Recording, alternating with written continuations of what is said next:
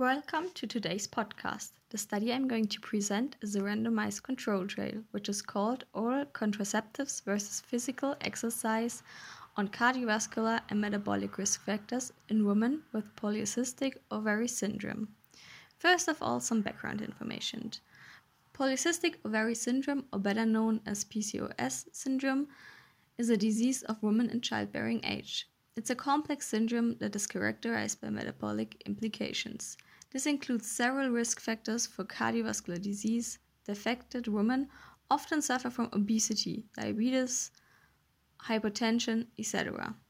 For the typical treatment of the PCOS syndrome, oral, contra- oral contraceptives are used.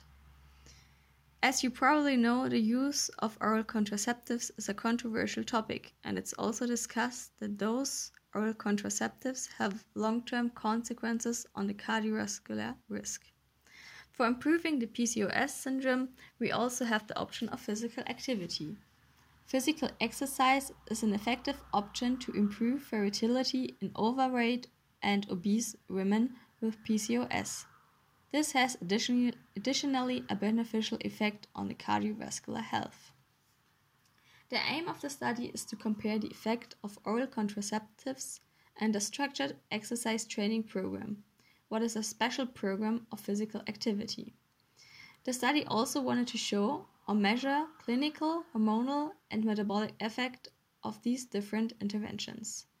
So the sport component of the intervention is called structured exercise training program which means that you become a clear recommendation on the type of physical activity and the frequency with which it should be performed. Now we come to the methods part. Goal of the trial was to identify the risk and benefit of each therapy. Therefore, the effect of oral contraceptives and structured exercise training program on cardiovascular markers in women with PCOS were compared. So how did they do it? In total, 150 women were recruited. Polycystic ovarian morphology was identified in all women. The women were between 18 and 40 years old and had a body mass index higher than 18 or lower than 30. Women were excluded, for example, when they were pregnant or had diseases like diabetes or other cardiovascular disorders. They were also excluded if they used oral contraceptives or other hormonal drugs like anti obesity drugs within the previous six months. The participants were randomly allocated in three groups the oral contraceptive group, so the OCs, second of all, the structured exercise training program group, and lastly, the control group.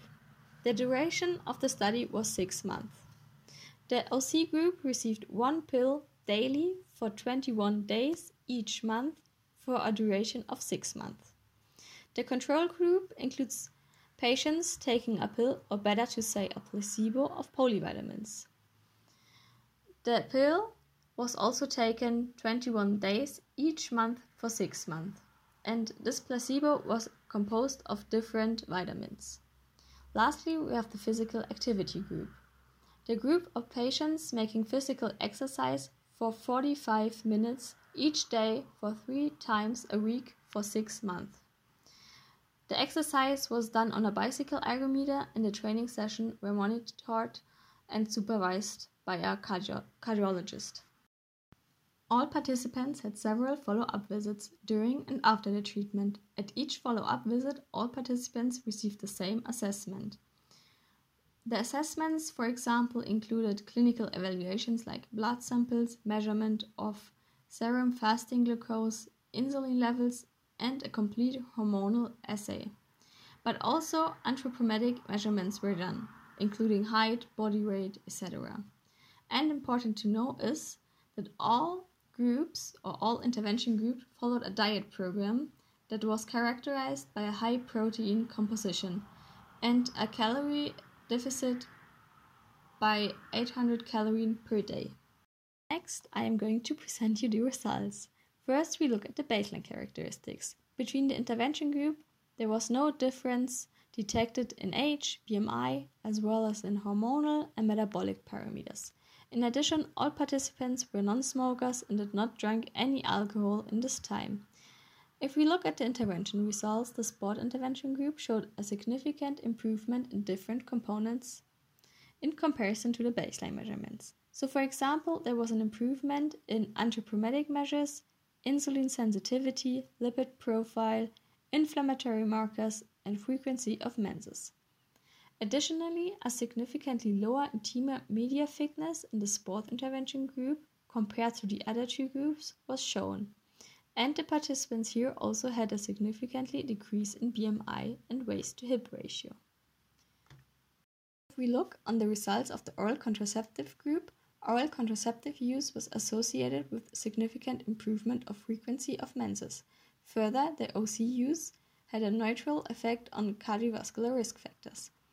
In both intervention groups, oral contraceptive and the sport intervention group, cholesterol and LDL cholesterol have improved, and the HDL cholesterol significantly increased. Further, there was no effect on both systolic and blood pressure reported in all three groups, and also the fasting glucose should, showed no changes in comparison to baseline values in all three groups. Let's look at the discussion part. Evidence showed that there is an association between the reduction of the intima media thickness and lifestyle changes. These lifestyle changes have a beneficial impact on cardiovascular risk factors and, in particular, on insulin resistance. The reduction of visceral adipose tissue is here important to mention because the visceral adipose tissue is well known to be more metabolic active.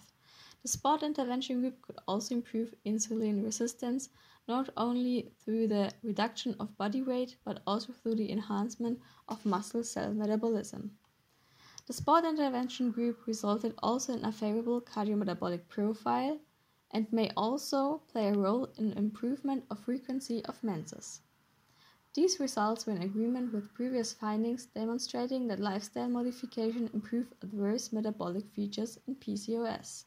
In contrast, Oral contraceptive use have been reported to have a neutral effect on anthropometrical measurements.